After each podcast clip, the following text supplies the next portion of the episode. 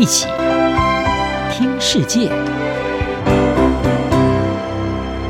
欢迎来到一起听世界，请听一下中央广播电台的国际专题报道。今天的国际专题要为您报道的是泰国总理亲迎中国观光客，拼经济不提政治改革。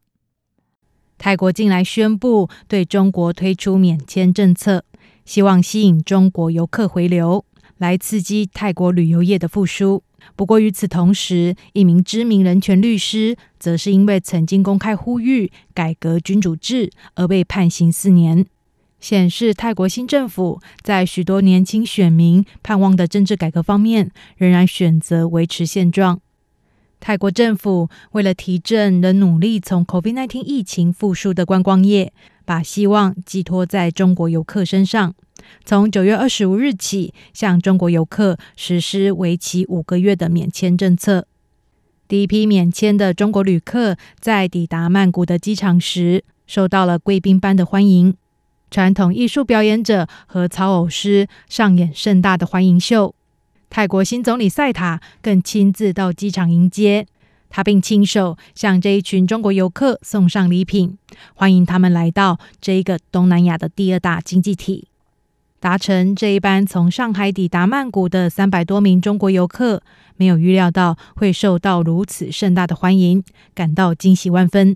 其实订这个航班的时候，并不知道今天是免签的第一天，就是碰巧了。对，然后有这样的一个欢迎仪式，我觉得真的挺震惊的，然后也很开心。我觉得整个旅程就是非常美好的开始。观光业是泰国经济成长的重要驱动力。尽管已经出现复苏，不过入境的人数和旅游消费还是低于 COVID-19 疫情前的水准。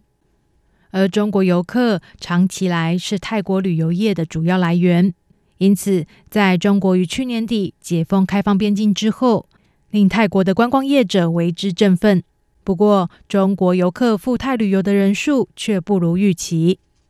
在疫情前，中国曾是泰国外来观光客的最大来源。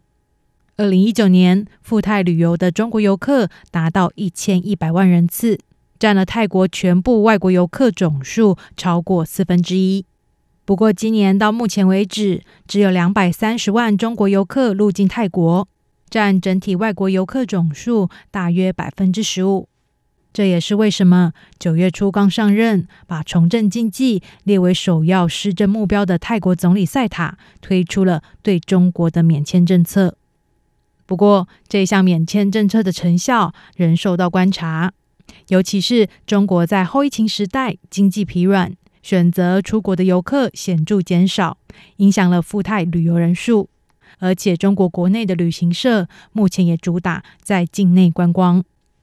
在泰国新政府盼望迎接中国旅客回流，来冲刺经济成长之际，在政治改革方面则明显不见任何突破。泰国著名人权律师阿农，因为在二零二零年的民主抗议活动中呼吁要就泰国国王的角色进行公开辩论，结果在九月二十六日被泰国法院判刑四年，而这是针对阿农十四项冒犯君主罪案件中的第一起判决。提倡改革君主制，在泰国一直是高度的政治经济话题，在今年五月的大选中。赢得最多选票的进步派政党前进党，便是因为这一项主张遭到保皇派的议员杯葛，导致阻隔失败，被迫将总理位置拱手让给了后来取得军方政党支持的塞塔。阿农的律师正设法让他获得保释，而阿农面对被判刑四年，仍然表示无悔。我今天可能从这项判决失去自由，但它是值得的。在二零二零年十月十四号，我们从拉查当能路游行到政府大楼的时候，没有流血。泰国政府为推动观光的免签政策，能否推动中国游客回流，效果仍然不明确。